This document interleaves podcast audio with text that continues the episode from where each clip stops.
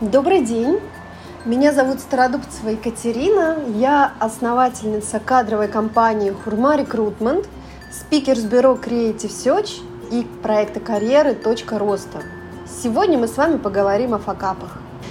Вы знаете, часто факапы воспринимают как неудачу или как точку, которая вас опускает очень глубоко на дно, и э, руки опускаются, и невозможно увидеть свет в конце туннеля. И в этот момент происходит выгорание, и в такой момент сотрудники могут уйти из вашей команды или, э, в общем-то, в принципе потерять мотивацию и стать неэффективными.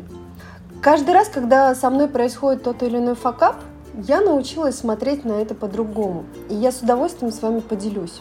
Те, кто практикует медитацию, уже давно знают, что каждая ситуация, которая происходит с нами, она нам дана для чего-то. И каждая ситуация, она нас чему-то обучает. Это тот или иной урок. Так вот, медитация, она позволяет посмотреть на э, факап сверху, не находиться внутри этой ситуации, а посмотреть на него сверху, снаружи, или представить, что вы находитесь в театре, и просматривать эту ситуацию где-то со стороны, не принимая участия в этой ситуации. То есть находясь в ситуации как зритель.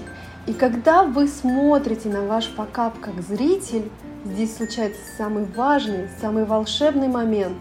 Вы видите ошибку и увидя ошибку, потому что когда вы видите ошибку, считайте, что вы прошли уже половину пути.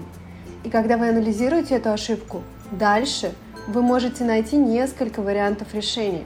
И когда вы еще раз с такой ситуацией столкнетесь, вы уже не поступите таким образом, потому что у вас будет уже подобный опыт. А, факапы очень полезны.